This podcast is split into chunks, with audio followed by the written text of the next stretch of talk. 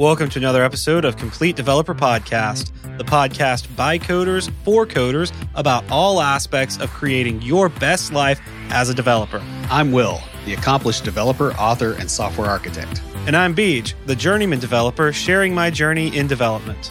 Complete Developer Podcast is supported by listeners like you. We are now on Patreon at www.patreon.com slash complete developer podcast. Ugh, who wrote this garbage? I'll just use git blame to figure it out. And W. Gant wrote it. Will, your code sucks and you're a horrible person. In this episode, we're going to talk about how to approach other developers when you found something horribly wrong with their code in a way that doesn't create conflict on your team. Now, with Will, I can tell him straight up, dude, your code sucks. And 90% of the time, his response will be, I know, and this is why I had to do it that way. Or I know and I don't care. Yeah. But before we get started, Will, what have you been uh, fighting this week? Well, uh, I was sick as a dog Sunday. I my my throat was a little bit scratchy, and um, I was like, okay, I'll go to the Vietnamese place, get some pho. You know, usually that clears it out. Got back home, just kept feeling worse. Finally went to sleep. Kind of tried to work through it Monday. Kept feeling worse. Ended up taking Tuesday off, going to the doctor. Um, I had a a fever, 102.1. Uh, turned out it was not coronavirus, or at least, you know, I got a negative test. So whatever. Fever broke. Was it Wednesday night? I think Tuesday night or Wednesday night. I forget when the fever broke. And I'm basically fine now, except for a little bit stuffy. But man, that messed my week up. Oh yeah, because we're we're onboarding new people at work, including one onto my team, and somebody had to kind of take over for me the day I was out, and we weren't able to record Tuesday. So yeah, it's uh, it feels very strange right now. Like it feels like it's Tuesday, but it's actually Thursday. and yeah, I yeah, keep I having to catch that. myself on that. Yeah. So how about you?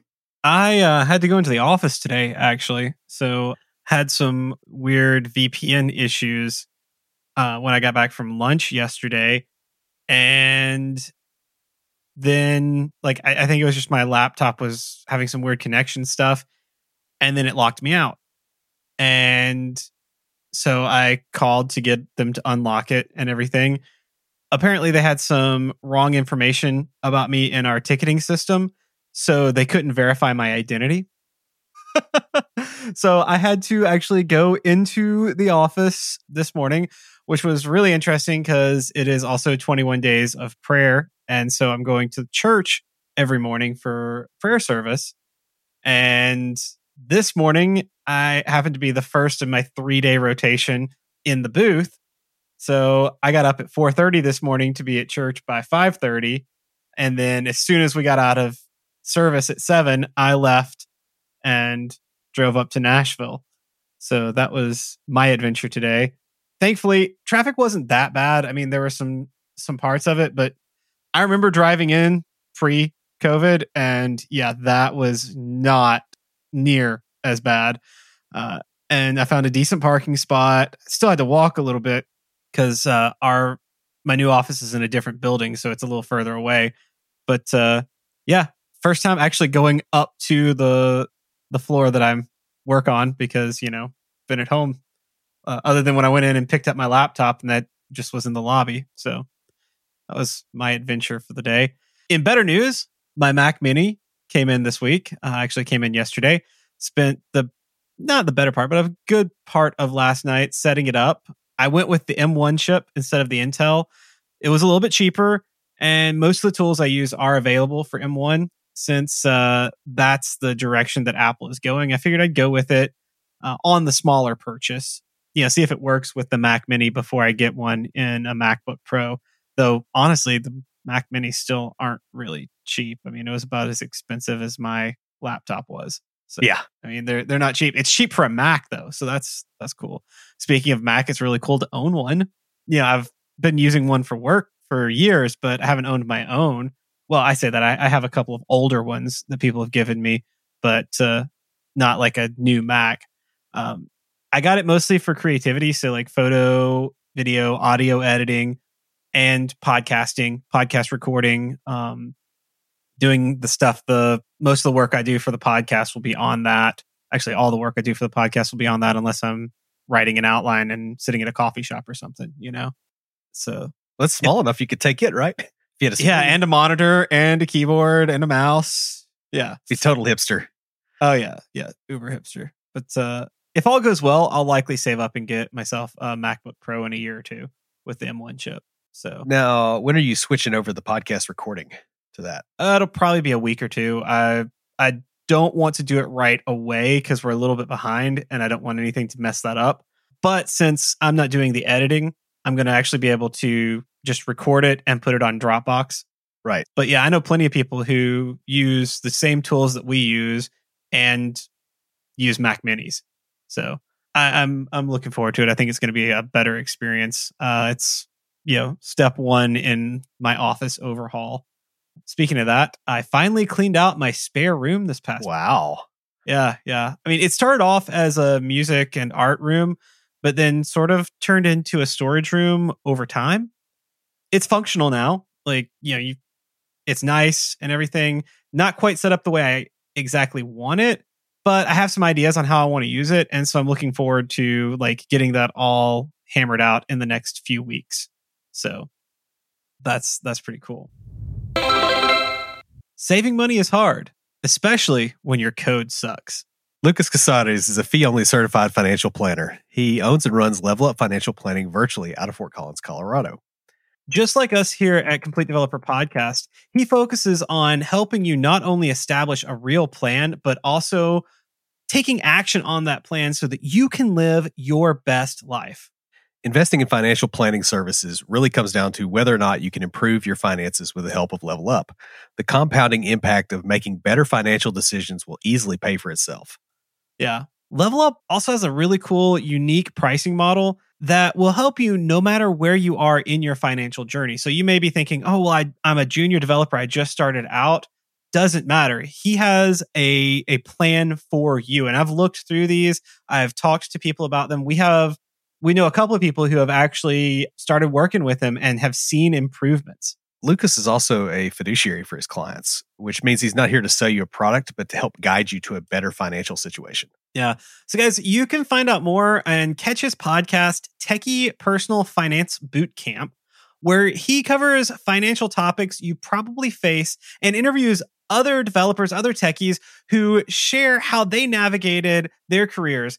And you can also learn more at levelupfinancialplanning.com.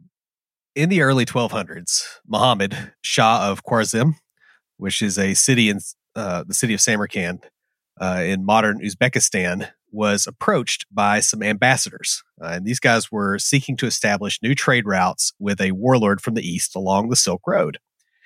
Um, insulted, the Shah had the ambassadors beheaded. In 1220, this same warlord sacked the city of Samarkand, slaughtering everybody who fled to the keep and pressing tens of thousands of residents into his service. The warlord's name was Genghis Khan, and it was a bad idea to tick him off. The Sultan's reaction was not appropriate to the situation at hand, and it caused Genghis Khan to eventually declare war, a war that ended up killing the Sultan and everybody around him. It's not just the message that has to be delivered that gets you into trouble, it's the way you deliver it. While your coworkers aren't Genghis Khan, the same basic dynamic of human behavior still applies. You periodically are going to have to tell someone that there's something wrong with their code. And the way in which you do it can have a profound and remarkable impact on the way your team interacts from there on out. People are protective of their code. It's something that they put a lot of effort into. They put a lot of their selves into. Some people put a like consider their code like their child you know they they think of it as a reflection of their quality as a person whether or not this is right doesn't matter the fact that they do it is what matters you will get bad reactions when you criticize code in the wrong way and those reactions can linger for years slowly eroding team morale and cohesion probably causing even worse code to be written over time However, you also can't just let bad code linger in your code base um, if it's actually bad, because that also degrades the quality of the code base and can lead to problems for the entire team not just the person who wrote the bad code. Um, in fact, those people often, you know, end up leaving six months from now, and you're still stuck with the code ten years later. Bad code also tends to accrete more bad code over time because people end up writing bad code to mitigate the problems caused by the original bad code. When it finally comes time to rip out the bad code completely, it's often buried so deeply in the system that it can't be removed without extreme effort. This dynamic applied several times in a single code base will eventually mean that the code base itself has to be re- rewritten entirely. And if you didn't address bad code last time, it will happen again in the new code base. Yeah. So, guys, in this episode, we're going to discuss how to handle it when you find a chunk of bad code. While you can just bluntly tell someone that their code is terrible, you're taking a pretty big risk by doing so and potentially missing out on some improvements that can really help your code base in a measurable way. Problems are opportunities when used correctly, and bad code certainly is a problem. Now, in the aftercast, we're going to talk about how to address bad code with management and how to address it with the rest of the team. So, the first key to addressing bad code is to avoid your initial reaction. Uh, whether you're correct or not, your initial reaction has a fair chance of being wrong, um, overly emotional, or, you know, frankly, being based on insufficient data. Yeah. I mean, initial reactions are because sometimes you want to trust your gut instinct, but you also need to verify that you're right. Yeah, it's uh it's kind of kind of important to do that. The other thing is that the speed of a decision often, you know, kind of comes across as evidence of the quality of the decision. Yeah.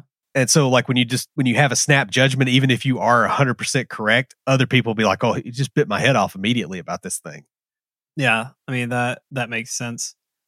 Even if you are correct, you still need to spend some time thinking of valid reasons someone would write the bad code, simply to be in the right headspace to correct the team member. You know, a lot of times when I'm reviewing code and I see something, I'm like, "Ooh." my first thought is, why did they write it that way? Like, are they Right. trying to avoid something else? And I, I tend to give them the benefit of the doubt, mainly because I I know my team and I know my guys are not lazy. So it's not, oh, I'm being lazy. Sometimes it is they didn't know a better way to do it. And that's Yeah. a teaching moment. Or they're having to interact with code that's worse further down. You know, like Yeah. uh, a lot of times you spend a great deal of time plastering over the cracks underneath the system. And Uh-huh. sometimes those plaster jobs are not so great either because you're just, you know, people did something weird. Yeah. The thing is, if you actually had all the information at hand to determine instantly whether a piece of code is bad in a given context, the only way you could do that is because you wrote it. Yeah. Uh, there's so many variables involved. Like, you know, you got to get over the idea that you instantly know because you probably don't. That's true. And with this whole thing, version control history is your friend. Make sure that the person you are blaming is the one who actually wrote it rather than just the last person to touch it. because it's pretty frequent that you'll go in there and you'll be like, "Oh, this code's awful, but I'm trying to fix a critical bug right now, and I just need it to quit." You know, misspelling the word column for the front end, Yeah. And I just I got to fix that, and I'll write a note about this other thing. So uh, you definitely don't want to blame them about it. However, that is the a person you want to talk to. Um, Exactly. Now, we kind of hinted at this um, a little bit, but the next point is determine why the code was written that particular way. You know, most bad code isn't written that way just because the developer is lazy, uninformed, or even malicious. Something else is usually in the mix, and you should leave your job if you start actively suspecting that isn't the case. Like, Really? Like that is literally a line Will wrote. That just does not sound like something I would say. Sorry, dude. Just Well, I mean, I'm like, I'm like, um, yeah, okay. I, I mean, you might want to start thinking about, hey, this is this may not be the right situation for me. If you're if you're seriously thinking, hey, some like someone here is actively being malicious or like why are they being lazy? Because it could be someone is not realizing they're being lazy because you know their wife just had a kid and they're exhausted and they're not even realizing they're being lazy in their coding. Yeah, or you know you're you're in a position where mentally you're not giving people the benefit of the doubt anymore. Like that's a good time to go because you're going to cause the writing of bad code very quickly. Yeah. Uh, you know, with that attitude, changing requirements and overly tight deadlines will create a huge amount of bad code everywhere. Under pressure, many developers will write bad code that works with the intention of fixing it later. But later is always later. It never comes. Yeah. It's it's something that until you've actually experienced it, you won't believe it. But I remember when I first started. So like this is more for the junior developers out there because you're going to think, "Oh, I'm going to come back and fix it because in your side projects and your projects that you've done on your own, you've always had time to come back and fix it." When you get into a job, that's not the case because they're not looking at it going, "Oh, hey, you know, you need to go back and fix this." Unless you put in a technical debt story that like gets right in the face of them and says, "Hey, this is this is something we need to fix because it's not sustainable." Nobody's going to know or care until it breaks on them. Yeah, and they probably won't even care if you write that story. Most places, honestly, it's yeah. uh, it, it's hard to get that through. Um, another thing that happens is that sometimes bad code is also written to just blend in with other bad code in the system. Uh, good developers are often forced to follow bad standards, and the people in charge are not always the people who should be. In fact, sometimes you end up writing bad code to go along with the bad standards because if you write it better and that breaks, either the rest of the team can't handle it to fix it, or you're just going to get blamed for doing something different. You know, I've worked yeah. in environments where, you know, their code was breaking 15 times a day, but mine broke, you know, once in six months. And it was, oh, you wrote it a different way and that's why yours broke. It's like, yours breaks every day. you know, yeah, yeah, I know what you mean. That's because they don't notice it or they don't think about it when it's that regular. Yeah, it's just like that's just part of yeah, that's part of the thing. That's what normally happens. So, yeah, uh, that that makes perfect sense, uh, and it's entirely reasonable for developers to have outdated knowledge. Uh, things change quickly, and dark matter developers, basically people with social lives, according to Will, aren't living and breathing code 24 7. They miss things. Yeah, I was recently interviewed for our internal development team newsletter. You know, the new lead developer, they interviewed me for it because they're interviewing all the leads to kind of like get to know your leads kind of thing. And I was talking to the guy interviewing me. He was one of our um, scrum masters. And one of the questions was like, how do you keep up with new technology? And he said one of the guys said i don't. Yeah. Like you know he's like i i don't like there's too much new stuff coming out. He keeps up with the things that he's doing the areas in which he's working but he doesn't like keep up with all the new stuff. And you know that led to a discussion on yeah you have to focus.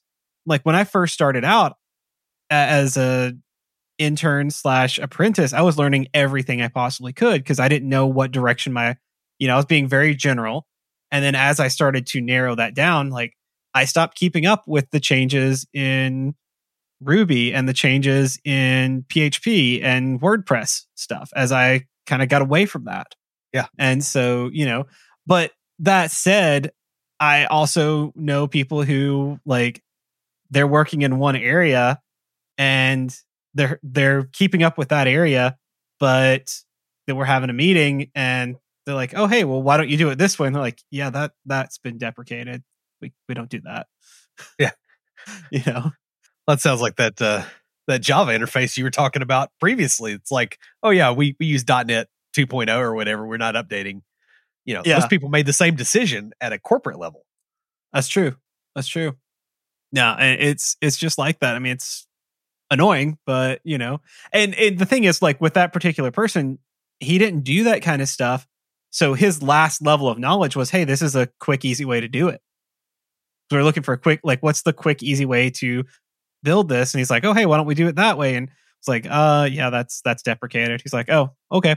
You know, he didn't get offended by that because he knew it wasn't his area of expertise. And speaking of not knowing that it's your area of expertise or not, uh, the code might also not be bad. Um, it could just be done in a way that you're not used to and maybe that way for a good reason. Yeah. Uh, I, have, I know that I feel that way every time I ever look at WPF code. I feel like they picked probably the wrong uh, character for that middle initial. um, it just it drives me up the wall the way that the state management works, but it's that way yeah. for a reason. No, I, I I get that. There's coming back to Angular after having done Angular JS for a couple of years, and then several years in just .NET and .NET Core. Coming back to like the new Angular, it's so different. And I, I got a little bit of it through some cross training, but now being like in there as like the lead developer on this team doing an Angular application, it's just like, oh my goodness. Yeah. It's it hurts when you have yeah. to switch like that. Um, and if your initial reaction is the code's bad versus it's a learning opportunity, you miss learning opportunity and you tick people off. Yeah. So the the next thing that you should do is to have a better solution in mind.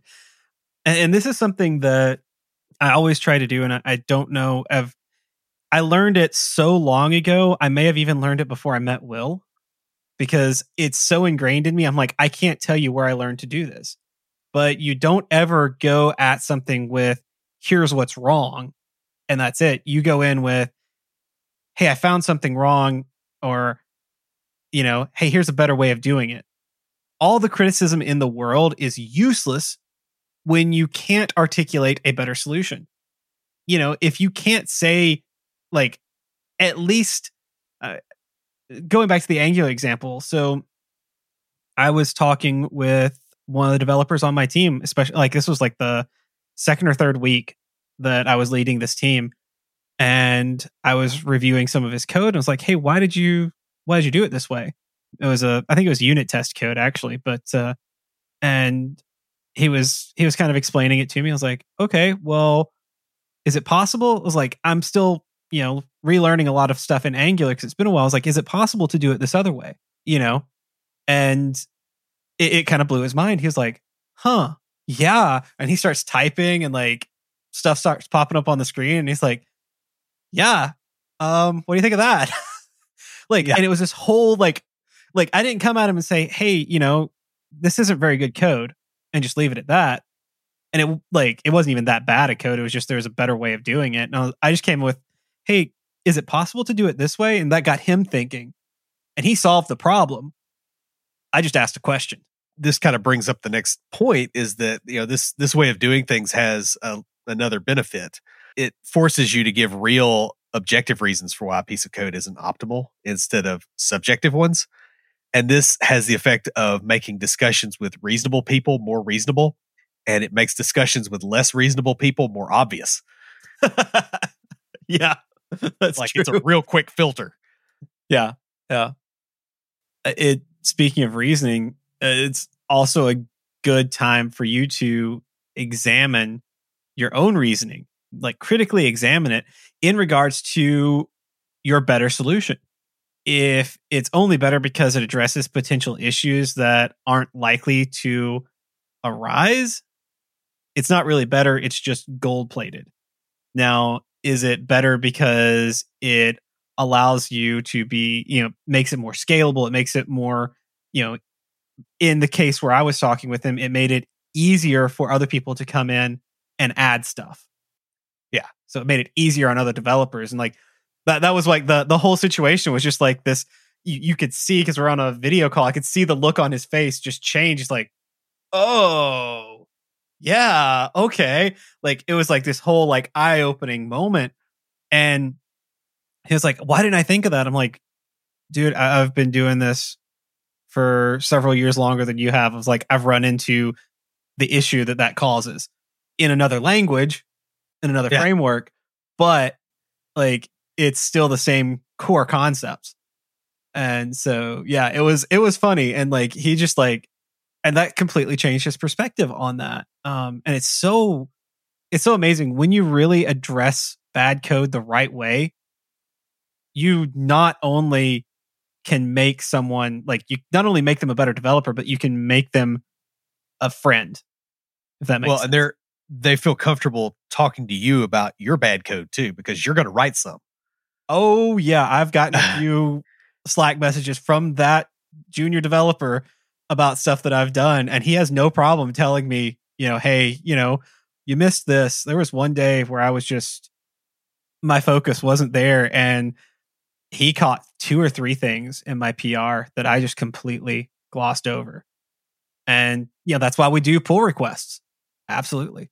And this is also really helpful when either you or the other person uh, is new to the team uh, or both, uh, Mhm. because previous teams may have had a different set of constraints, you know, different standards.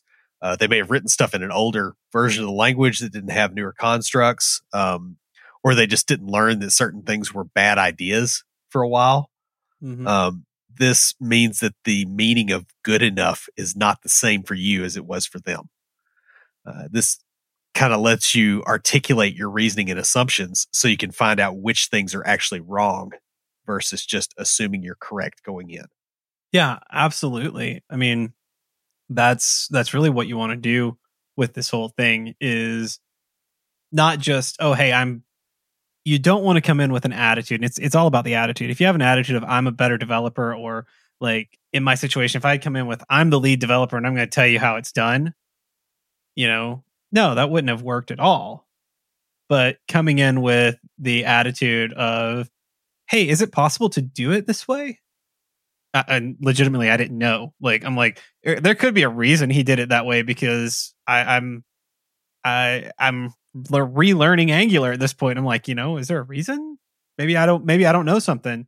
Well, and sometimes it's not just the language reasons either. It could be a business constraint. Like you can't do it because of regulatory.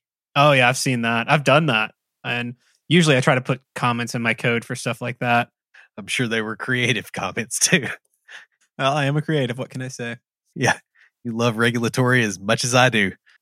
So this takes us to the next point, which is to determine whether your better solution was actually workable at the time that the code was written. Yeah, Just because you got a better solution in hand doesn't mean that you actually know whether that the person that wrote that code could have actually done that. You need to note that this discussion also kind of matches any discussion of personal self improvement, right? Like you're like, oh, when you were in this situation, you should have done this. Well, if they weren't capable of doing that, at that point, it doesn't matter. It's not relevant. Yeah, and you know, this is something that I've been dealing with uh recently is the whole like oh well, like ruminating on things of like oh I should have said this differently. I should have done that differently in my personal life uh and you know. And it, it's something that I've recently had to go, you know what? No. It is what it is. It happened that way and yes, at some point I can look back and go, hey, what can I learn from this? But I've had to recognize I'm not at that point yet. I'm at the point of, all right, I got to stop these thoughts. And so, you know, taking control of that. But yeah, you're you're right. You know, just because you can see a better solution after the fact doesn't mean that it was available in the time or that you could have at that time. I mean, they may have just been junior. Um, and the other thing is, there may have been other constraints in place. Yeah. You know, it, or the developer didn't know, or they they couldn't do it because of time constraints. I mean, it's it's important to make sure that you know what those constraints were before you start judging somebody on not overcoming them. Yeah, exactly. Also, it's a lot easier to come to somebody with suggestions for improvement when you can acknowledge that they didn't have a lot of choice when they wrote the code. Empathy helps a lot here. And you know, it, it's it, it's funny uh, because with this you got to put yourself into their shoes. That's empathy kind of thing. But just like think about all right, not only all right, their situation, but like, all right, their level of knowledge, their understanding of the business process. Because I've worked with people who had really deep understanding of the business process, like surface level code, because they were a junior developer, but they've been working there for a while before they like, like I literally know people who went to Nashville Software School while they were working at a job and then came back and like got hired as a developer there. And yeah. deep, deep business knowledge. Understood that better than any other developer on the team. Still a junior developer. So you got to look at where they are. And sometimes if they're really good at one thing, like I've seen some I've also worked with designers who have gone into development and you put them on a a UX heavy project, they're going to shine. And you're going to forget that they've only been doing this for 6 months. Right. Because like they're in their element and then you get to doing some of like the trickier JavaScript stuff things and that's when they get lost and you're like what's wrong why why aren't they doing such a good job and you realize oh wait like i'm i'm treating them like i would treat a senior developer and they're a junior and i'm like i should be in there teaching them how to do yeah it's it's also a lot uh you know that that empathy thing it, it kind of makes you smarter because if there is a repeated pattern of bad situations leading to bad code uh, which you're going to be aware of because you're empathetic with the person who wrote the bad code. Uh, being aware of it in general can help you avoid doing the same thing yourself. It's also worth bringing up to management if you can get away with it. Sometimes you're in a position where you can and other people don't feel like they can for whatever reason. Yeah, that makes sense. I, I can I can see that. Sometimes management wants to know, especially if you're in a lead position where you're like a team lead or something, and they're going to want to know, hey, how's your team doing? What areas do they need? Like, do they need help? And if you have good management, telling them, hey, this person's struggling in this area isn't going isn't going to hurt the person. It's going to have the management go, oh, okay, well, let me look into finding a class for them to take to learn it better, or let's make doing stuff like that part of their performance plan so they can like they'll have motivation and they'll be given the work hours to actually improve there. Yeah, or let's put them on the kind of work they enjoy instead of this stuff that we stuffed them on 6 months ago and forgot about them. There's that too. Yeah. That happens a lot more than you want to think about. Um, and, and sometimes, you know, management will listen to you and they won't listen to somebody else because that other person may have burned bridges. You never know what's happened. Oh, that's true. Because man, have I seen that one a few times. Now, the next step is to figure out how you could actually refactor the code. Um, if you still like your better solution after all this stuff, you need to figure out how to get there from where you are. Now, unless the code you're looking at is very small, this is something that will have to be done in stages or make it interrupted. Yeah. Figure out several steps to get the code into a better state with the code being in a working stable state at the end of each step. I mean, so you want to do this like the the true concept of Scrum, right? Know, where at the end of each sprint, it is workable code, and so that's how you want to kind of take that. Is like, all right, we're going to go work on this part, and when we are done making this fix, it's going to all work. It's not going to be perfect, but it's going to all work, and then we'll work on the next piece, and then we'll work on the next piece, and you're going to have functional code at the end of each one. And this lets you be interrupted uh, because you will be. Uh, that's yeah. the default state. Um, most of the reasons that code is bad have to do with how that code interacts with other code in the system, either due to calling that other code or being called by the other code. As a result, you need to carefully consider how far out into the rest of the system your changes will spiral and make plans for limiting that scope. Um, however, you have to do that. And that depends a lot on your language, what what you can get away with. That's that's very true. Now, if you don't have tests around the existing code, this can be a really good time to add tests for your existing version of the code. I don't know if you guys have noticed this, but all throughout this podcast, whenever we see an opportunity to add unit tests or any type of testing, we tell you to do so because it really, really helps. Um, can I just brag just for a moment on my team because yesterday I was running some tests because I was trying to push up a PR, and uh, we had to make some changes to a certain library. And I noticed we had 100% code coverage in that library. Oh, nice. Oh yeah, I bragged on that team publicly for that. I was like, "You guys, that's I mean, it's a small library, but still, you guys put in the effort to get that. You deserve to be bragged on." yeah, that was really cool. I'm I'm like, oh yeah, I got a great team. that that really does help, and and it makes it where you can do those kind of small fixes quickly and get interrupted because you know that it's not busted right now, or you can quickly assert that uh, versus manually testing. Um, So just takes the risk out. Yeah. So when you do approach the person, make sure to do it at the right time and in a non threatening manner. You know, don't tell them there's a problem with their code. Instead, ask if you can run something by them or if they can help you understand something. It's more important at this phase to keep from making them defensive than it is to be right. I had a, a recent issue where one of the the other developers had been out when we had done some refining and I didn't realize until he was talking about how he would he had done some routing stuff that I was like, "Oh, he wasn't here when because it's for an internal application and the PO is our architect." So he like was I want it specifically this way. And so I um I had to figure out a way to publicly say you're doing it wrong without saying you're doing it wrong, you know, because I had to get the architect involved to be like, hey, no, I do want it this way because I could have missed a conversation where he said, oh, no, I don't want it that way. So I'm like, all right, I gotta, I gotta make this a little bit public, you know, still just within our team. But I'm like, all right. So what I did was I just started off with, because I'm doing another related component. I'm like, all right, here's what I'm doing that you have to link to. What are you doing that I have to link to? Like how how's your routing? And he he showed me and I was like, "Oh, um I'm pretty sure that we're supposed to do this."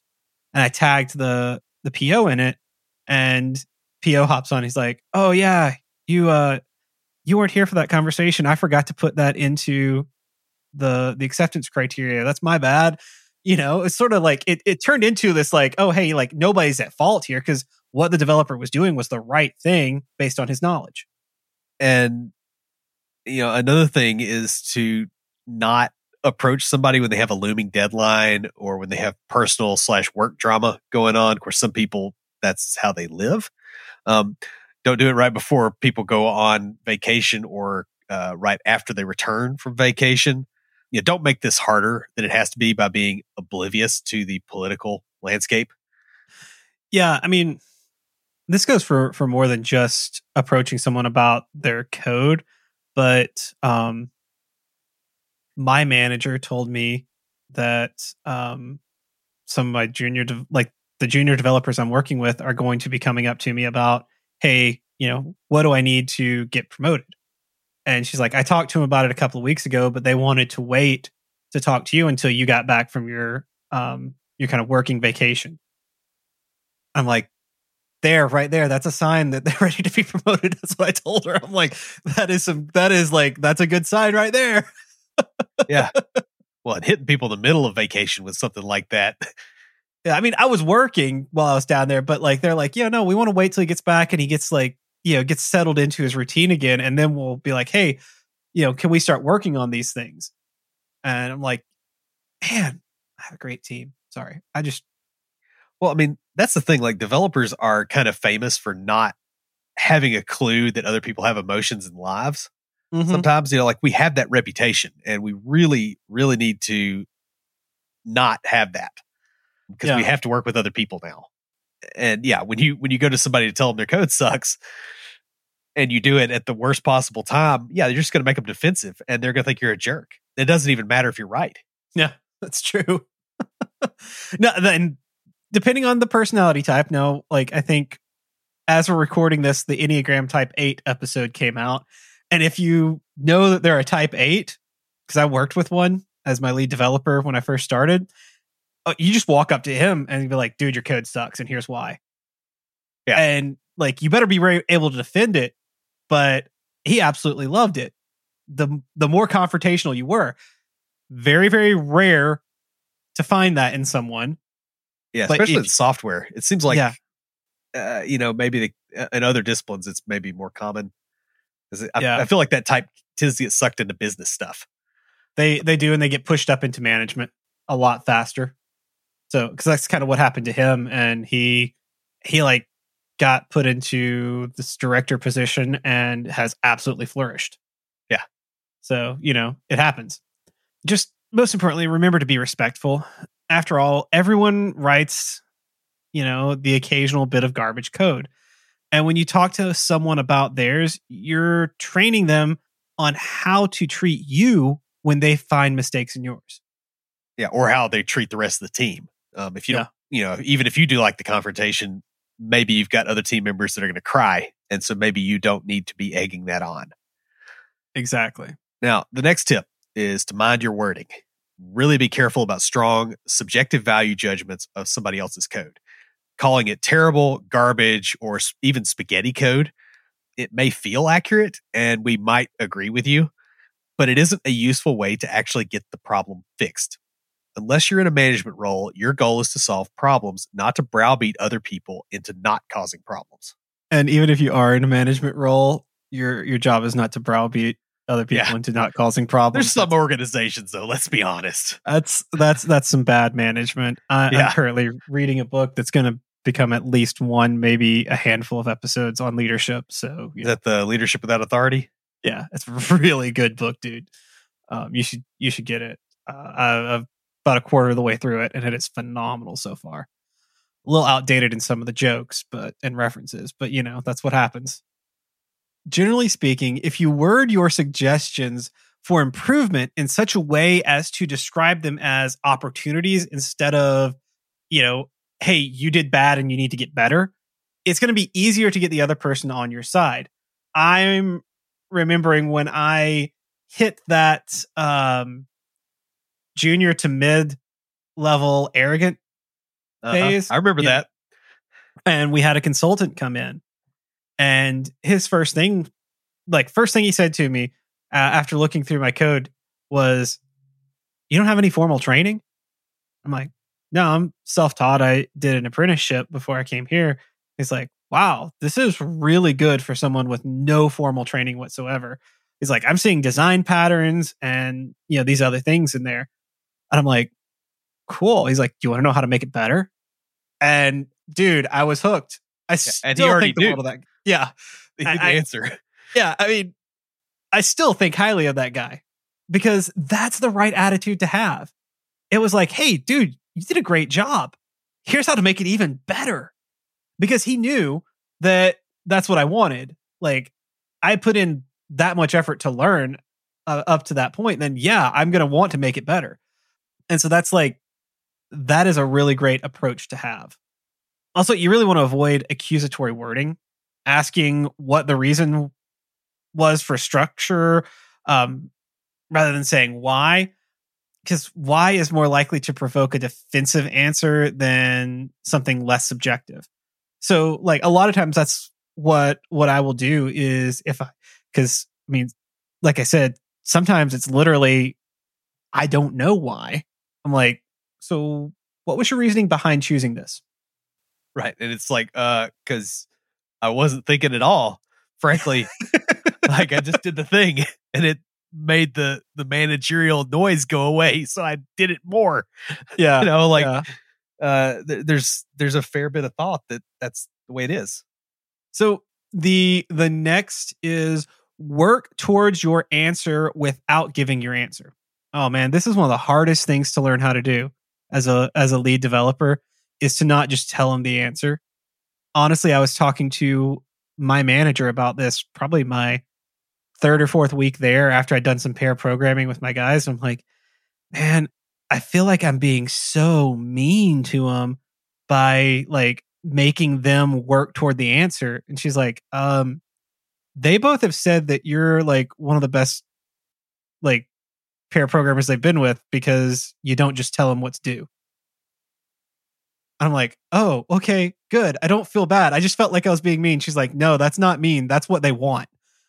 Yeah. So, They want to they want to walk more than they want to get carried somewhere. Mm-hmm. it's great when you have a team like that. I'm not. I'm. I've seen. I've worked with people who were not were not like that, and it is great when you do work with people who are like that because you guys can do, get a lot done. So earlier, we suggested that you figure out exactly how you would do it. In general, it's not the best idea to simply show up with the fix. I reject your code or replace it with my own is a bit cocky. Um, and it's a lot riskier if you're wrong. Yeah. Instead, ask questions to lead them through the thought process you had when you were looking at their code earlier. Uh, not only is this likely to still lead them towards the same general answer, but it also makes it more likely that they'll consider things in the same way in the future because now they know how to get there from here versus, oh, this is just the right way. You never want to start a cargo cult. like, I'm serious. I've, I've worked at places where I, I've done that from a managerial position and, oh, this is the best way. And you hear somebody go, oh, Will said this was the best way. It's like, no, this is the best way in this one case where you have where you're parsing a two gigabyte string. It, like it's literally never going to happen again. Yeah. Yeah. Uh, That's a real example, by the way. uh, this also forces you to check your assumptions at each stage. An incorrect assumption early on can lead to wildly different answer. If people initially get the impression that you're just throwing out poorly thought out solutions to get attention, it makes it a lot harder to get your point across. Now, if you come in with, hey, I think there's a better way to do it. Here's an idea. Let's try it out. Yeah. That's different than going, here's a better way to do it and then being wrong. Well, my first boss out of college, uh, his name's Joe Audette, and he's still a software developer. He does open source stuff. Dude's awesome. But he called me on this because I was very quick to jump in with some answer and a lot of times without really having the information I needed to have to give that answer. And he's like, "Does you ever watch Seinfeld?" Yeah. He goes, "You're Kramer. Like, don't be Kramer." you know, because he jumps in and he's he's got that he's got some input and he hasn't. You know, he's got no social cues on that. He goes, even if you're right, people don't like Kramer. It could have been worse. You could have been George. Yeah, well, I mean, he was he was nice, but he like he got the point across. He's like, yeah, know. you know, that's the that's the main piece of advice I'd give you, and that has stuck with me to this day. And it, I mean, it made a huge difference in my career. Mm-hmm. So, that's Joe, if you're listening, man, thanks because that helped. Yeah. It also helps you from like just completely running over your shyer, more timid teammates. Yeah, which makes them resent you. Now, the next thing, ask good questions uh, when you're asking questions be specific. Don't ask, you know, do you think this code's good? Instead, ask, is this code good for this situation? You know, if this happens, what will happen here? Yeah. And and you know, start with enough information to get an answer. It's really irritating when the only answer is it depends. Uh, you want those variables out of the mix so that you can actually get a real answer. Mm-hmm. So you want to prefer questions with straightforward answers rather than essay questions. Short answer I would say, because you you don't want a yes or no answer. You want like a short answer, not a big explanation.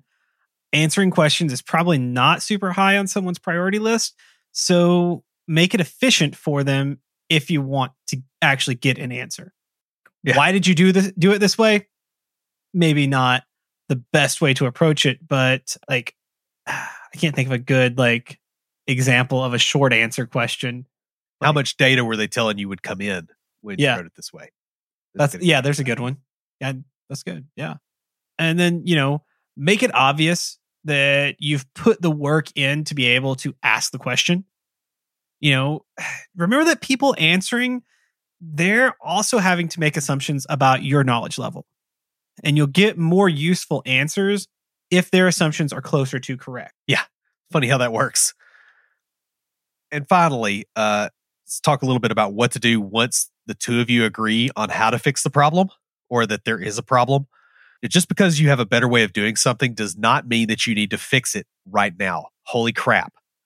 If your team is under any kind of deadline pressure um, or has a lot of people working near the problem code or in it directly, don't touch it.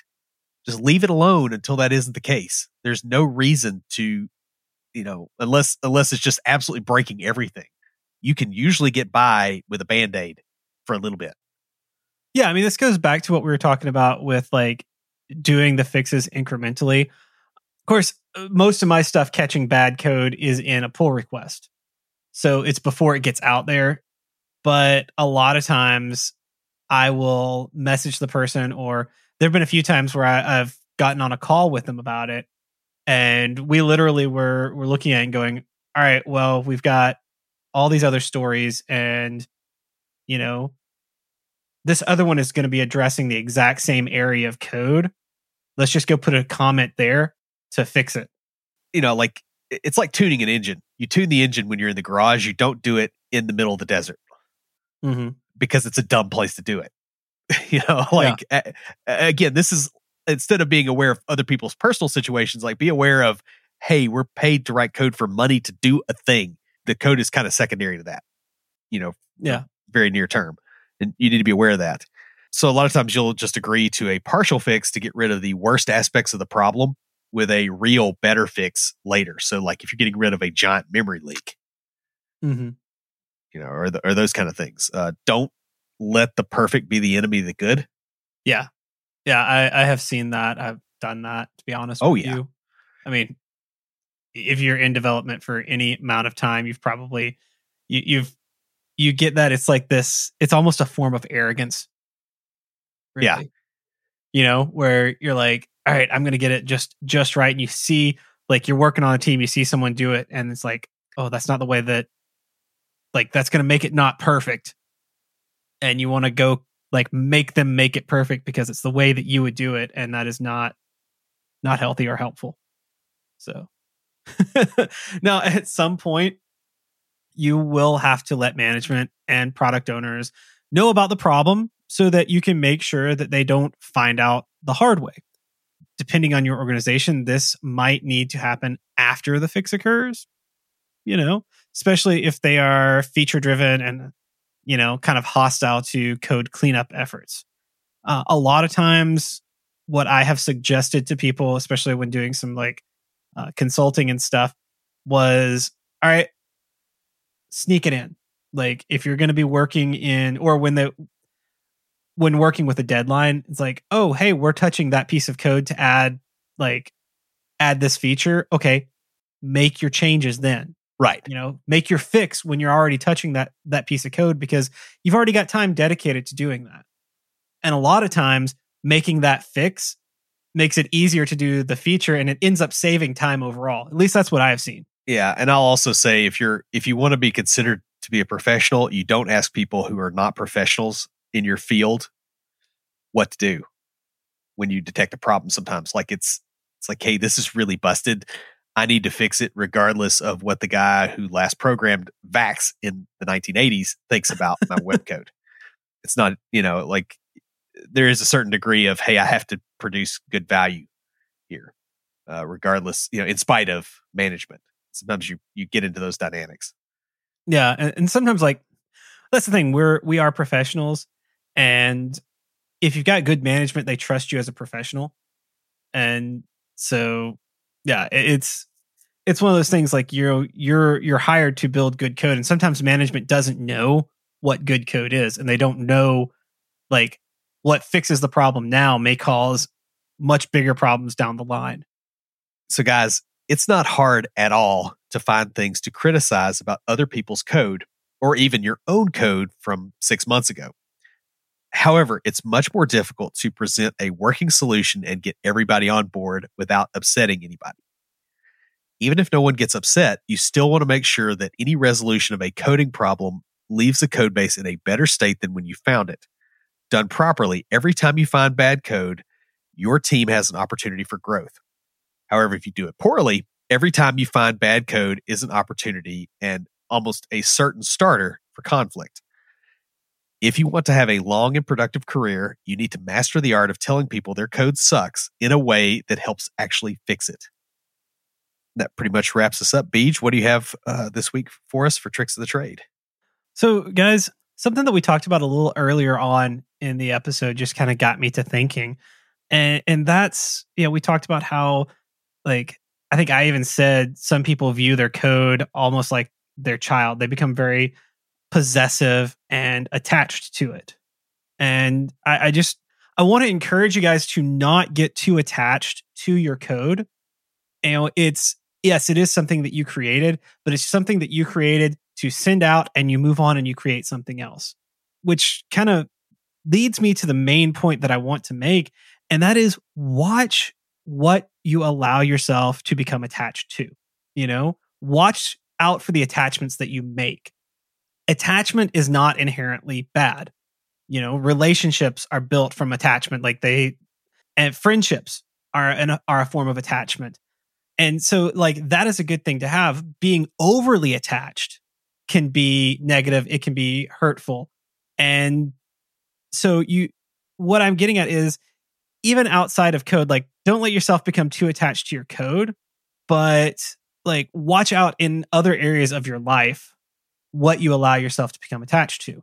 You know, if you really love your car and you become super attached to it, if someone bumps into it with their shopping cart, you're going to get really upset. That should not upset you. That should just be like, whatever, you know, because it's not that important.